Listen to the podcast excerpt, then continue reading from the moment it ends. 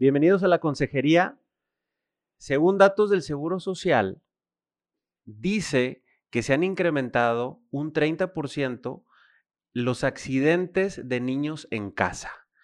Y pues mucho tiene que ver porque nosotros como papás no estamos preparados y nuestra casa no está diseñada para también cuidar de nuestros hijos y prever algunas situaciones de riesgo que jamás nos pasó por la cabeza que ahí podía ocurrir algo.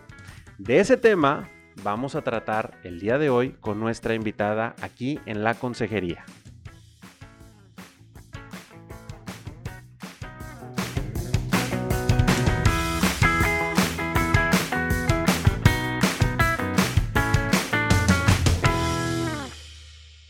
Bienvenidos a la consejería, soy Indalecio Montemayor y el día de hoy tengo el gusto de, bueno, tenemos todos ustedes que nos están escuchando, de que nos acompañe la doctora Tatiana Garza.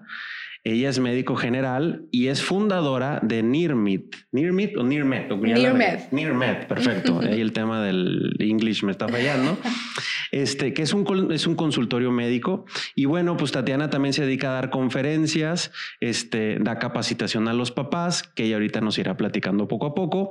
Bienvenida y gracias por acompañarnos. No, al contrario, Indalecio, muchísimas gracias a ustedes por la invitación y pues encantada de estar aquí y poder compartir toda esta información que de verdad es súper valiosa y pues que salva vidas, porque como bien dices, los accidentes están en cada momento, los niños Digo, bueno, pues no nos avisan, pero los niños menos. Y basta con que parpadeemos para que las cosas sucedan. O sea, yo entiendo que la mayoría de los papás, pues ahí estamos al pendiente, los estamos cuidando, pero basta con, espérame tantito, voy al baño y ya se subió en algún lugar y ya ahí está el riesgo o incluso puede llegar a suceder el accidente. Entonces sí es súper importante pues tratar estos temas. En los accidentes no estamos hablando únicamente de los bebitos. O sea, estamos hablando de niños de cualquier edad o inclusive hasta más chavitos. Claro, o adultos. hasta nosotros como adultos. Claro, no estamos exentos de, de tener algún accidente.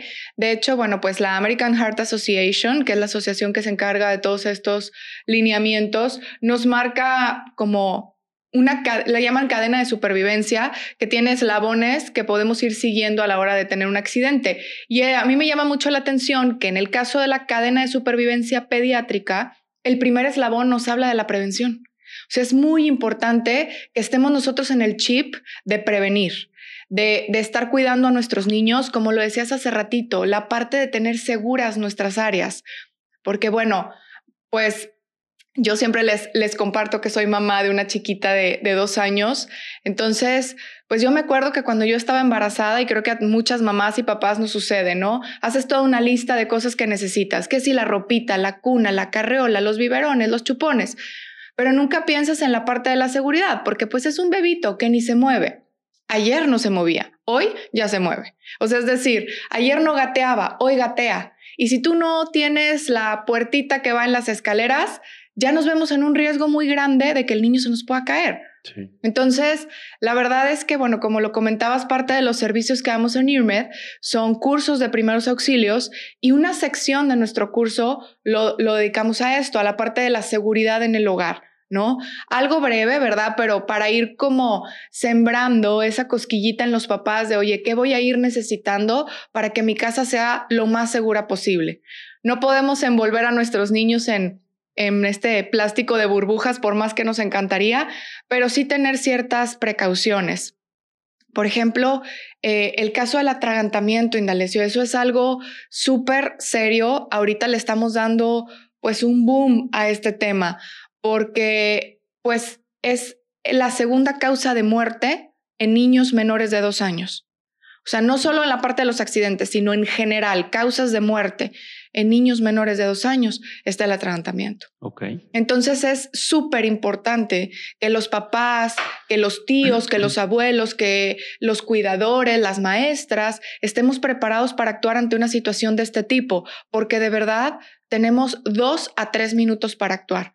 O sea, no nos da el tiempo para esperar a la ambulancia, a un médico o a un profesional de la salud.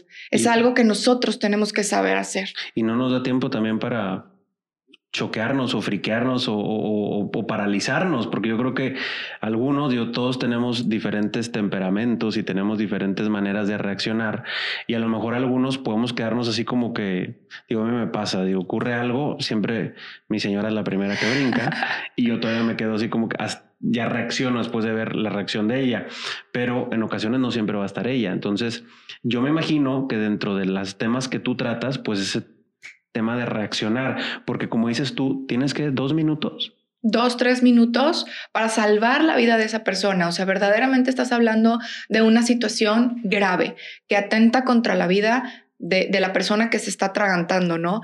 Entonces, bueno, esta parte de mantener la calma, pues es uno de los principios básicos de las, de las emergencias, ¿no? En donde si se vale, sucedió algo, me tomo un segundo para hacer una respiración profunda y actúo. Entonces, y, ahorita que, mencionabas eso de, oye, bueno, pues mi esposa es la que actúa y tal, siempre he creído que la información es poder. Entonces, en la medida en la que nosotros también tengamos esta información, también vayamos a cursos de primeros auxilios o cursos de lo que sea, ¿verdad? O sea, que estemos documentados en los temas, eso nos va a hacer sentir más tranquilos a la hora de actuar. Digo, ahorita afortunadamente tenemos acceso a muchísima información, pues temas de disciplina positiva, temas de lactancia, temas de matrimonio, temas de noviazgo, tal es pues la consejería y estos podcasts que estamos haciendo. O sea, realmente estamos con un acceso infinito a estos temas de información y eso nos hace pues actuar con, con más seguridad, ¿no? A la hora de que no sé, yo lo platicaba con mi esposo y tal vez me salga un poco el tema, pero el otro día que nuestra hija estaba haciendo como una especie de berrinche y nos volteamos a ver de, ¿qué hacemos? Pues hay que documentarnos, ¿verdad? Porque pues hay especialistas en los diferentes temas y entonces a la hora de que sucede una situación de la niña está haciendo un berrinche, pues yo no entro también en el berrinche de a lo mejor empezar a gritonearle o lo que sea, porque ya estoy documentada. Lo mismo sucede acá, a la hora de que estás cuidando a tus niños y que sabes que los accidentes van a suceder. Es decir, en el parque se va a caer y se va a raspar. Y entonces sabes cómo actuar ante una herida, pues te sientes más tranquilo de llevar a tus hijos al parque.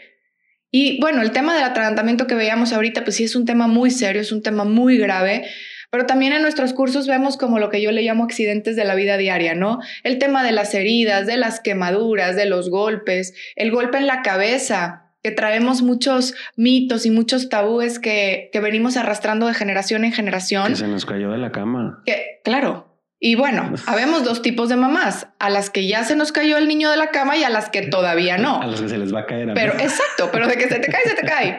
Entonces, y de verdad, o sea, cuando a mí me pasó que, que Emma, mi hija, se cayó de la cama, de verdad, y lo confieso, mi primera reacción fue llorar o sea, del susto, de la culpa, del descuido de mi parte, mi hija tenía dos, tres meses. Y, y entonces todo el mundo me decía, pero ¿cómo eres doctora? Das cursos, te sabes de memoria la información. Sí, pero a la hora de que es mi hija, pues las cosas cambian. Pero aún así fue un instante en donde mi primera reacción humana pues fue llorar, pero entonces la levanto y digo, a ver, luego lloras, ahorita hay que actuar, ¿no? Y entonces ya empecé a hacer todo, ¿no? Esta parte de tener la información es súper importante y es súper valiosa, porque de esa manera podremos actuar mejor y a su vez evitar complicaciones o lesiones más severas. Te pongo el ejemplo de las quemaduras. Ya sabes, ¿no? Y siempre les pregunto a, las mamás y los papás de, de los cursos, ¿qué es lo que le ponen a las quemaduras?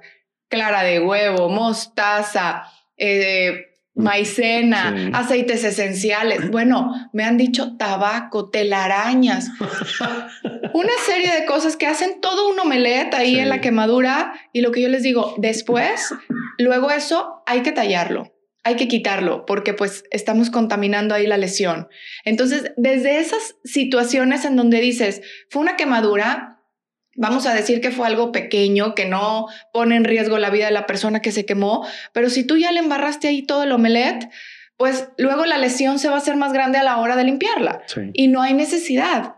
Eh, el tema de las heridas, lo mismo, el tema del golpe en la cabeza, ya sabes, no se pueden dormir cuando se dan un golpe en la cabeza. Y es totalmente falso, totalmente falso. Entonces, y es algo que traemos bien arraigado De, generación en generación.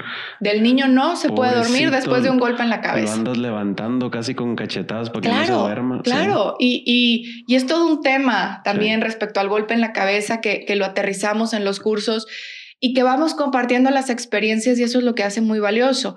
Entonces, pues definitivamente sí hay que tener muchísimo cuidado y hay que estar preparados en estos temas. Hay, hay dos temas principales. Yo creo que uno son el tema de qué onda con nuestra casa y la otra es, tiene que ver con el tema de reaccionar en, el, en, en, cuanto a una situación, como decías tú, en un parque o en una situación que te encuentres en general.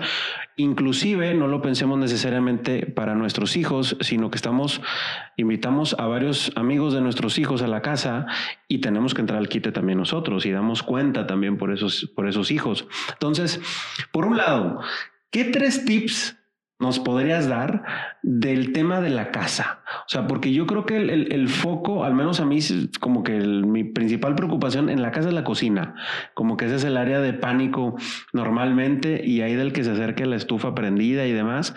Pero, pero la realidad es que no estamos siempre.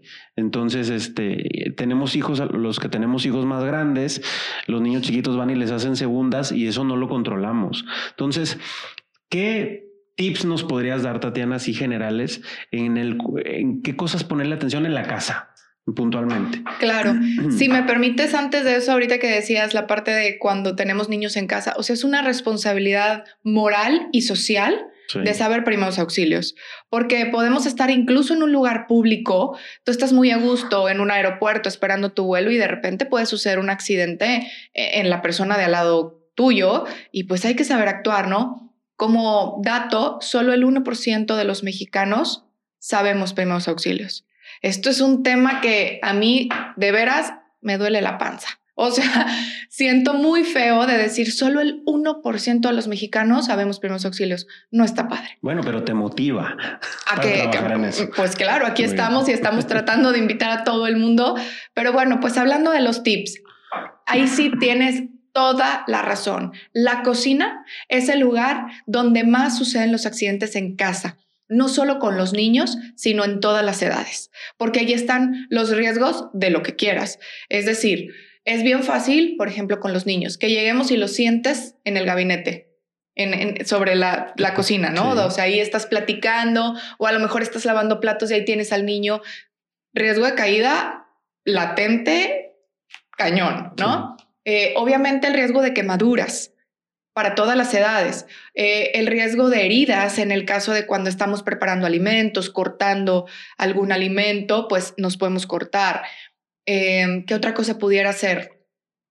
El riesgo de electrocución, ¿verdad? Con todos los electrodomésticos que tenemos el riesgo también de intoxicación, porque muchas veces en la parte de abajo del fregadero, pues tenemos que si el limpiador antigrasa, que si el jabón lavatrastes, que si, bueno, una serie de químicos que ahí están muy al alcance de los niños, porque al ser debajo del fregadero, pues están bajitos, ¿no? Y están súper a la mano. Entonces, en el tema de los tips, uno, punto número uno, y tal y como lo dijiste, los niños en la cocina, jamás. Jamás y mucho menos si se está cocinando. Porque de verdad tú puedes decir, ay, es que estoy teniendo cuidado. No sabes, moviste de tal manera la olla que dejaste el mango hacia afuera, digamos, pasaste, lo rozaste y se cayó. Y entonces está el riesgo de quemadura, está el riesgo de un golpe, por ejemplo, que le haya caído la olla encima. Bueno, y las desgracias en, en, esos términos son enormes, ¿no? Entonces, los niños en la cocina nunca. La parte de los, eh, los limpiadores, pues tenerlos, si es posible, con algún tipo de seguro, que ya ahorita venden muchísimos tipos, en donde podemos asegurar que las puertas no se abran, que claro, los niños de ahora son habilidosos, traen un chip diferente. Traen un chip diferente, sí, totalmente. De desbloqueo. Pero bueno, eh, otro tema, por ejemplo, es la parte de los limpiadores, que nunca pongamos un limpiador en un bote de algo que se toma. ¿Ok? Por más que lo rotulemos, es decir, mi hija tiene dos años, no sabe leer, pero ella sabe que cierta botella con tapa roja es un refresco. Ella no toma ese refresco, pero papá toma ese refresco, abue toma ese refresco. Y aunque yo le ponga el letrero de ácido muriático, incluso una calavera, lo que tú quieras, mi hija no sabe leer. Lo que ella sabe es que ese bote con tapa roja es un refresco y el refresco se toma. Entonces ella lo puede ver y decir, pues me lo tomo. Ese, ese tema también es súper importante, que mantengamos nuestros solventes, nuestros limpiadores, etcétera, en sus frascos originales, de preferencia fuera del alcance de los niños. El tema, por ejemplo, de la lavandería no es parte de la cocina en algunas ocasiones, pero está muy pegadito. Sí. Entonces, cuando estamos ahí en familia o lo que sea, pues los niños se escabullen. Entonces, en la medida de lo posible, si nuestra lavandería tiene una puerta que siempre esté cerrada, sino buscar la manera de poner alguna puertita, de poner alguna barrera para que los niños no entren a la, lavandería.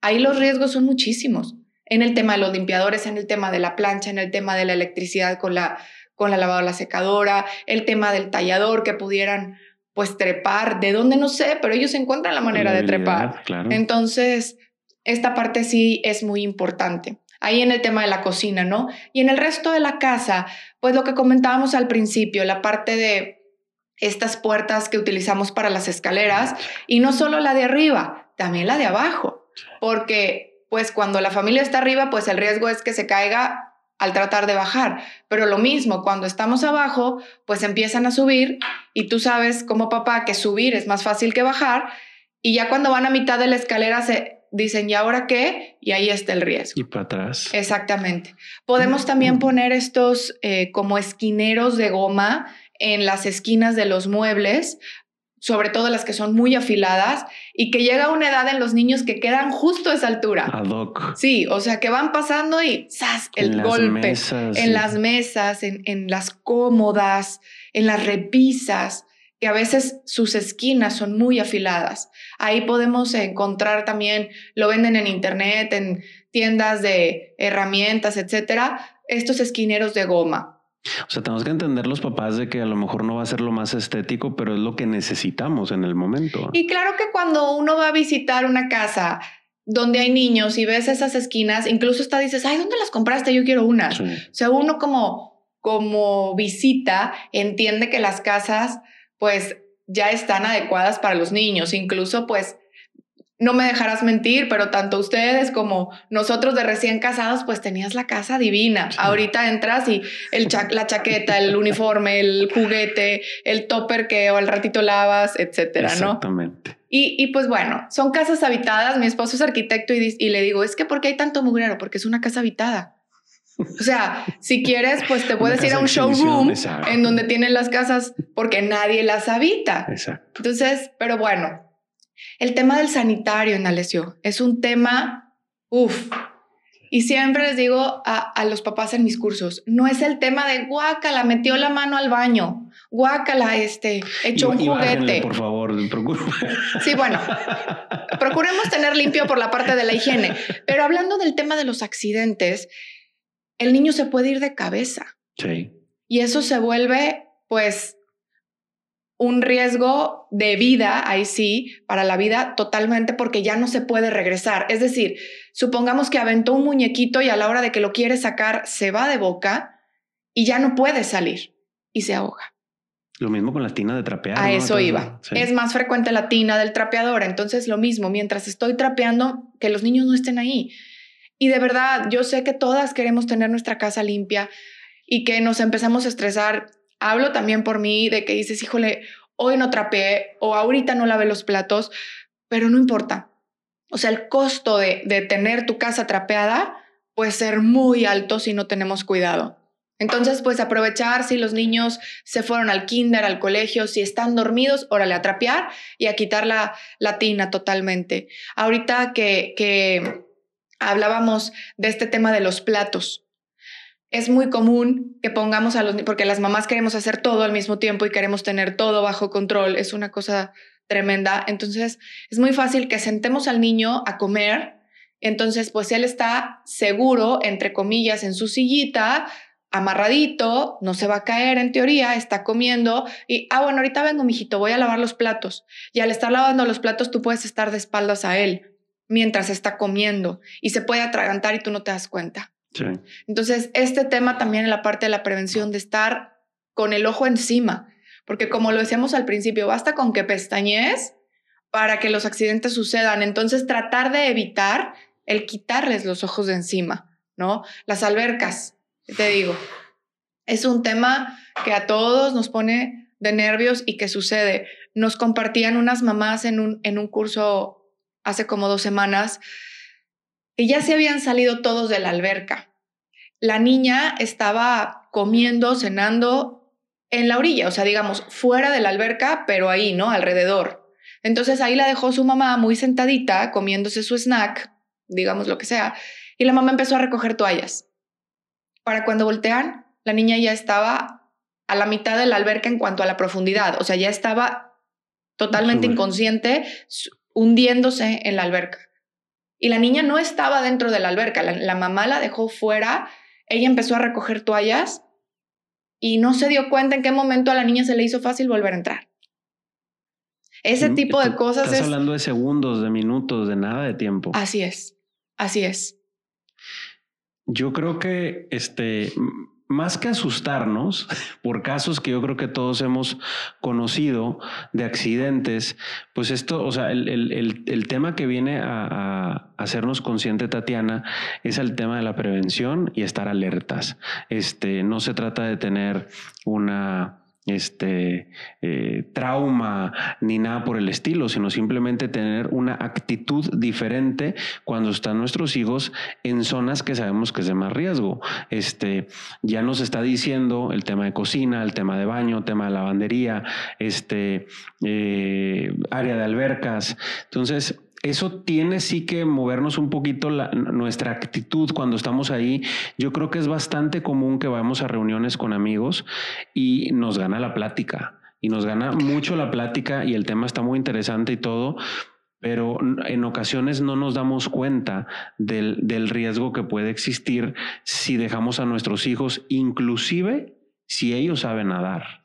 O sea, porque este, digo, casos yo creo que han tenido muchos, pero niños que saben nadar y que ven, están viendo que otro niño se está ahogando, pues en su afán de querer ayudar se lo llevan de encuentro. O sea, ahí el, que se involucra un adulto es clave. Obviamente le gana el buen corazón al niño, pero este, pues no son conscientes del, del otro riesgo que puede existir, que ellos se van junto con el que se está ahogando.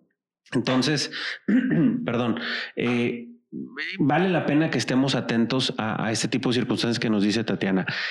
Viene la otra parte, viene la otra parte. Bueno, ya nos dijiste algunas áreas, algunas recomendaciones, poner lo de los candados que decías, poner las puertas. En todos los casos no estamos exentos a ya no pongo atención. O sea, eso, eso a mí me quedó claro. Cuando estamos en el día a día, ahorita tú decías, qué raspones, que quién sabe qué. A ver, dale un tip a las mamás.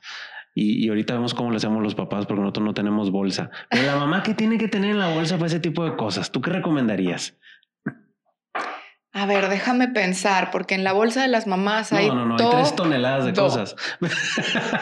¿Te acuerdas de estos juegos de las piñatas de el rey pide o cómo era. De ahí sale todo. De ahí sale todo. El tenis, el, el zapato, todo. la bota, todo. Cosas que dices, ¿cómo? no, pero por, ejemplo, hay, hay situaciones en las que, como dices tú, el tema de raspones, todo, no se trata de tener un botiquín. Yo sé que está en Exacto, era lo que pensaba, pero. Tener un botiquín, yo sé que es, no podemos andar cargándolo en todos lados, pero este, eh, cuando hay una, un raspón, cuando hay una cortada, cuando hay ese tipo de cosas que son del día, o sea, todos los niños viven con las rodillas pelonas, este, ¿hay alguna recomendación en particular? Digo, lavar, me imagino. Exacto, a eso era lo que iba. O sea, ¿qué tenemos que traer? Pues realmente nada, porque lo ideal es que lavemos con agua y jabón. Así. Agua y jabón. Alcohol, bueno, de veras que mamás que nos estén escuchando y le pongan a sus niños alcohol, yo les voy a mandar el DIF. No, eso es maltrato. no, no, fuera de broma, el alcohol no es, no es correcto en las, en las heridas. Punto número uno, arde mucho. De manera innecesaria le estás causando más dolor a la persona. Y dos, eh, es un secante, entonces realmente no nos va a ayudar en el tema de la herida. El agua y el jabón es lo mejor que podemos utilizar. El jabón para limpiar es un antiséptico y el agua corriente, pues al ser corriente hace un efecto de barrido. Entonces, eso es lo mejor que podemos utilizar para lavar las heridas. Ahora, sí existen eh, antisépticos. No mertiolate tampoco, por favor, porque arde muchísimo. Sí, todos nos acordamos del mertiolate, todos. Y a eso pues es como, ya está muy obsoleto, vamos a, vamos a actualizarnos. No, no sé si podemos decir marcas. Sí, ah, perfecto. Bueno, pues entonces hay un, el microdacin. El microdacin es un antiséptico maravilloso que de hecho hay botes grandes, chiquitos, minis. Hay unos muy pequeñitos que pues están muy padres para la bolsa. Y eso es lo que podríamos utilizar para quemaduras, para mejor para heridas, pero de así de primera instancia, pues podemos también aplicarlo en, en alguna quemadura superficial, ¿no? Pero el microdacin funciona muy bien para las heridas en caso de que no tengamos agua y jabón. Pero la verdad es que para el tema de heridas, quemaduras, cualquiera de este tipo de lesiones, el agua y el jabón son perfectas. Los chipotes. A ver, aquí viene la consulta prácticamente sí, claro. papá, ¿verdad? Muy bien. Oye, o sea, viene la caída y te viene con el chipotón con todo lo que da. Este el, es en automático como que la, la tradición dice ponle árnica. Así. Está bien esa tradición, ese mito, ese pasar de los ancestros. ahí sí, fíjate, ahí sí nos pasaron una buena información. O, la nueva que andan vendiendo de peyote. no, no, no, no, no. calmados, calmados. Estamos en horario familiar. Mira, eh, ante un golpe de cualquier tipo, o sea, ya sea en la cabeza y que se haga el chipote o en la rodilla o que sea golpe, lo primero que debemos aplicar es hielo. No de manera directa, lo ponemos en una bolsita y lo cubrimos con algún trapito porque el hielo quema. ¿Verdad? Y entonces ahí volvemos al punto de que si lo ponemos directo, pues vamos a causar otra lesión, ¿no? Entonces, pero el hielo ayuda muchísimo a bajar la inflamación y el dolor eh, en las primeras horas posteriores al, golpe, ¿no? Y el árnica, el árnica es súper buena. Ahí sí, para que veas, el árnica es milenaria. O sea, te la venden en todas las presentaciones, que si en pomada, que si en florecita para hacerte algún té, etcétera, ¿no? Entonces, el árnica sí es muy buena para golpes. Aquí es muy importante hacer la aclaración.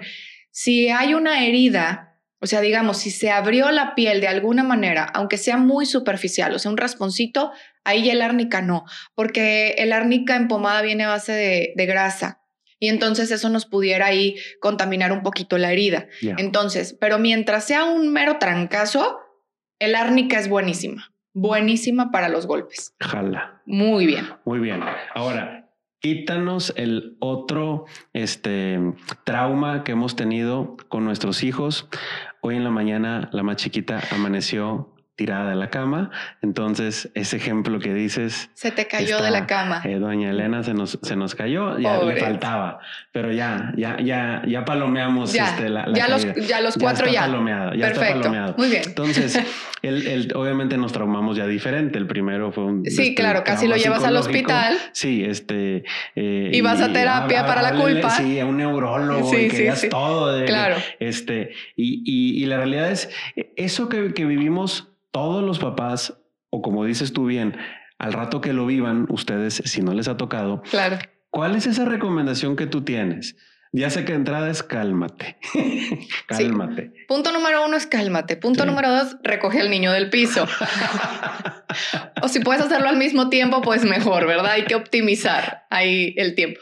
No, pero es, sí, obviamente, calmarnos y evaluar. O sea, evaluar el estado del niño. Nunca va a ser lo mismo un niño que se cayó de la cama y está llorando a un niño que se cayó de la cama y está inconsciente. Claro. ¿Verdad? O sea, y volvemos al punto de la información. En la medida en la que yo sepa cuáles son los puntos o los datos de alarma ante un golpe en la cabeza, pues yo también me puedo sentir más tranquila de que si vi que se cayó pero está llorando, a mí me vuelve la sangre al cuerpo porque está reactiva o reactivo el niño, ¿verdad? Eso no me quita que pueda haber una lesión importante, pero digamos... Ya palomeamos. Como que vas palomeando cositas, exacto. Esta parte de que ante las urgencias podamos ir haciendo un checklist, pues está, está muy bien. Entonces, yo levanto al niño. Si el niño está inconsciente, ahí sí tenemos que ir evaluando, pues lo primero que tenemos que hacer es tomarle pulso, ¿verdad? Para saber qué vamos a hacer, si vamos a iniciar con RCP o qué vamos a hacer, ¿no? Pero vamos a decir que la mayoría de los casos no caen inconscientes los niños, o sea, los pediatras nos dicen, si es de un metro para abajo la caída, no te agobies. Oye, un metro, pues es mucho, ¿verdad? Pero bueno, esas son como las indicaciones, como que de un metro para abajo estamos todavía más o menos seguros. Entonces, en estos casos vamos a decir que te lo encuentras, que está llorando, entonces lo levantas y podemos ir haciendo como, ir haciendo una presión gentil sobre su cuerpo, sobre su cabeza, buscando que pudiera haber alguna fractura, por ejemplo. Aunque el niño esté llorando, si nosotros encontramos una fractura a la hora de hacer un poquito de presión, el llanto va a ser mucho más agudo. Y eso nos habla de que, bueno, pues hay que llevarlo al hospital para tomarle las radiografías y valorarlo. Entonces podemos hacer como una presión gentil sobre su cabeza, sus hombros, sus brazos, su tórax, sus piernitas, etcétera, ¿no?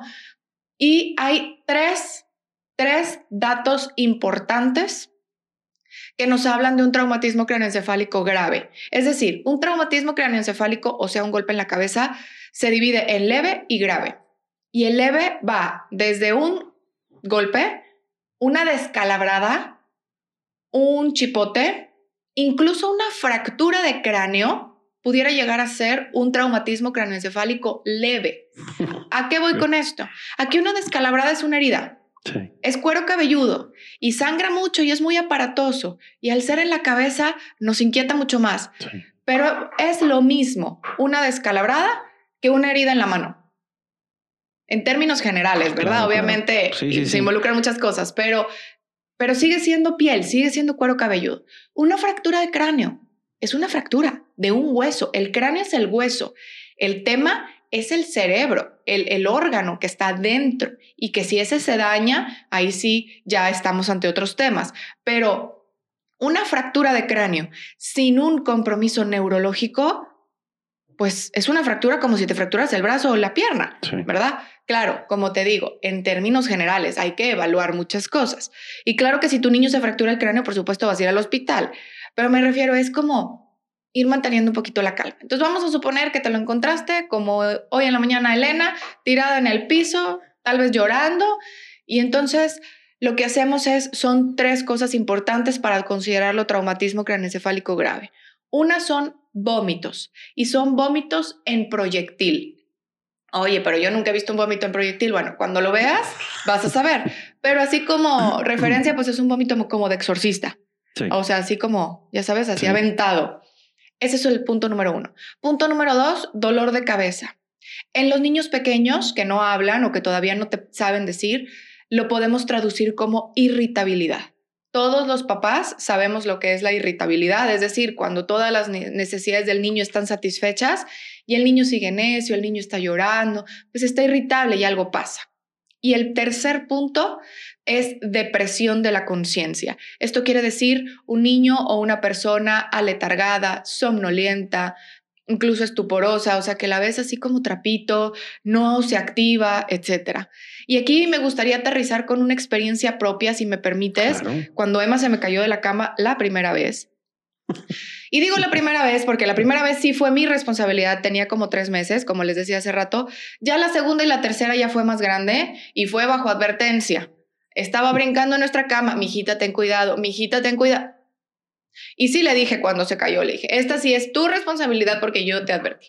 Pero bueno, entonces tenía tres meses y como les decía al principio, yo juraba que Emma no se rodaba, porque ayer no se rodaba. Entonces yo la puse en medio de mi cama que pues es una cama grande, me fui a su cuarto a traer su ropita y para cuando acordé solamente escuché el trancazo. Entonces ayer no se rodaba, pero hoy se rodó y se cayó de la cama. Entonces, bueno, lo primero que hago es llorar, como les comentaba hace rato, la levanto al mismo tiempo y entonces digo, bueno, ¿qué voy a hacer? Pues le voy a hablar a mi esposo. O sea, ¿sabes? Como que vemos el apoyo y dices, pues, como les decía hace rato, mi esposo es arquitecto y yo decía, ¿Y el de qué apuro me va a sacar? O sea, ¿de qué apuro de salud? No, pues no, no, el esposo no es buena opción. Y yo, bueno, le voy a hablar al pediatra. Y entonces, pues mi pediatra no me contesta, supongo estaba ocupado con alguna otra cosa. Y bueno, a ver, ¿qué tengo que hacer? mi hija estaba llorando, se estaba reactiva. Entonces hago esta evaluación secundaria tratando de buscar alguna fractura. Pues no, ella se calma, yo no. O sea, yo no en el sentido de que me, me, inundaba la culpa. Y entonces sí te confieso que entras en la duda de no se debe dormir. Y yo soy doctora y doy los cursos y me sé esta información de memoria, pero la traemos tan arraigada que sí dudas. O sea, a la hora de que lo estás viviendo, sí le dudas. Y como pues ley de Murphy, ¿no? Tocaba la hora de, de la toma de su leche y de su siesta, ¿no? Entonces, bueno, ya a las 1500 me habla el, bueno, no a las 1500, ¿verdad? Pero después de un rato me habla el pediatra y tal y me dice, Tatiana, ¿cómo crees que me estás hablando para esto? Sí, te hablo como mamá, o sea, por favor ayúdame, ¿no? Entonces, bueno, pues todo esto se traduce a que yo les pregunto, es más, te hago a ti la pregunta, cuando llegas a tu casa súper hambriento y no está la comida preparada, ¿cómo estás de humor? Pues no, no les recomiendo conocerme. Yo tampoco. Entonces, digamos, estás irritable, ¿no? Y eres un adulto que ya dices, te controlas, quiero pensar, ¿no? Entonces, bueno, estarías irritable. ¿Y qué pasa? ¿Qué pasaba con tu esposa, con todas estas noches de desvelo de los hijos y tal, que pues no duermes bien? Estás somnolienta. Entonces hace rato les decía, era la hora de la toma de comida de Emma de la leche y la hora de la siesta. Entonces, si yo hubiera seguido con estas, eh, pues, enseñanzas que traemos, no la hubiera dejado dormir y no le hubiera dado de comer, porque también otro mito es que no coma. Entonces, yo hubiera tenido una niña irritante o más bien irritable por hambre y somnolienta porque no había dormido. Y de los tres puntos que vimos hace rato de vómitos, irritabilidad y somnolencia, mi hija hubiera tenido dos de tres. Provocados por uno mismo. Provocados por uno mismo, provocados por esta desinformación. Y entonces yo me hubiera asustado y hubiera corrido al hospital. Innecesariamente. Entonces, ¿qué hice? Comió, durmió su siesta y eso sí, a la hora de que despertó de su siesta, hay, hay que evaluar que se despierte reactiva, que se despierte de buen humor, que no esté somnolienta, porque entonces dices, oye, bueno, si ya se durmió, ya eh, pues tiene satisfechas sus necesidades de sueño, por así decirlo, y sigue muy aletargada, aguas. Pero no, en este caso afortunadamente Emma despertó muy bien, despertó reactiva, de buen humor, a jugar, no hubo vómitos, eh, no estaba irritable. Bueno, pues gracias a Dios no pasó a mayores.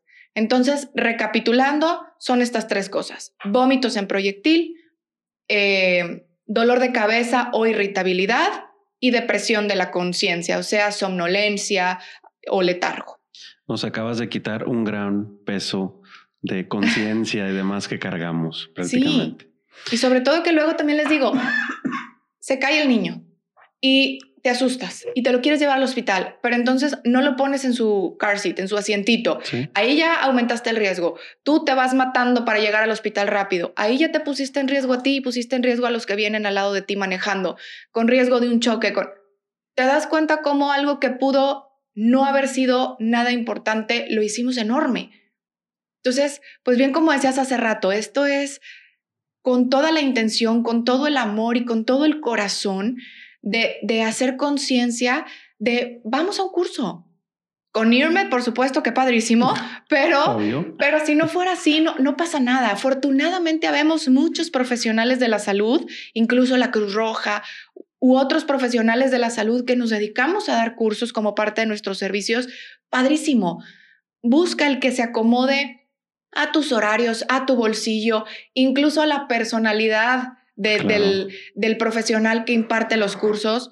Porque bueno, pues mis cursos son así como estamos platicando ahorita. La verdad es que trato de hacerlos muy personalizados, muy dinámicos, con mucha muchas experiencias que podamos compartir en ambos sentidos, pero si dices, no, esta doctora así como que se les fue un tornillo, bueno, pues podrán buscar a lo mejor a alguien, alguien más serio, de acuerdo a lo que ustedes necesiten como papás. Pero el, el, punto aquí es hacer una invitación de, por favor, tomen un curso de primeros A subir ese 1% que dijiste. Exactamente, exactamente, que no seamos parte de ese 99. Sí. Y, y también, pues, qué padrísimo sería que en algún momento de tu vida suceda una, una urgencia y tú digas, yo sé primeros auxilios, yo puedo ayudar. Yo le Eso te llena el corazón, eso le da sentido a tu vida, eso genera valor. Y en estos tiempos donde todo está tan trastocado, qué padre es poder generar valor. Muy bien, pues Tatiana, la gente que nos está escuchando tiene la inquietud de saber cómo te puede localizar. Entonces, dinos por favor en qué redes o en qué, tú dinos, cómo, cómo, te pueden localizar las personas. Pues mira, estamos en Facebook como NearMed, Near de cerca, Med de medicina, porque pues esa es nuestra misión, ¿no? Acercar la medicina y la salud a la gente. En tanto las consultas, vacunas, campañas, los cursos, que es de lo que estamos hablando el día de hoy. Entonces, pues en Facebook nos pueden encontrar así. Y pues mi teléfono personal 8112 77 5034. Yo encantada de verdad de poder ayudarles en cualquier tema de salud, en cualquier duda que pueda surgir. Agréguenme a su lista de contactos, de verdad. Yo les digo también a, los asistentes a los cursos, les entrego una, una tarjetita mía y les digo, guárdenme sus contactos porque es bien importante tener como nuestra red de médicos. Hace ratito les contaba el tema de cuando Emma se me cayó, le hablé a mi doctor, mi doctor no me contesta, que, bueno, los doctores a veces no contestamos porque estamos en, otra situación. Entonces, qué padre que tú tengas como tu red de médicos de confianza de si este no me contesta, pues le hablo al otro. Y simplemente para, oye, ¿sabes qué? Se me cayó de la cama. ¿Qué hago? Ayudarlos a tranquilizar Simplemente con eso creo que ya es, ya nos hace sentir más tranquilos de decir, oye, tengo a mi doctor o a mi doctora o a mis doctores que les puedo llamar ante una situación de emergencia y me van a marcar la pauta de lo que debo de hacer sin agravar la situación. Entonces yo encantada de que nos acompañen, nos sigan en las redes sociales. Ahí publicas tus cursos. Sí, sí, por supuesto. Ahí creamos los eventos, incluso publicamos los cursos y pues bueno, como les digo, yo encantada de poder ayudarles en cualquier tema de salud que necesiten. Como les decía, el tema de la vacunación, ahorita con el tema del sarampión, bueno. Está de moda. Está de moda el tema del sarampión, está de moda la vacuna del sarampión. Entonces, pues también ya saliéndonos un poquito del tema, pero pues revisen sus cartillas de vacunación.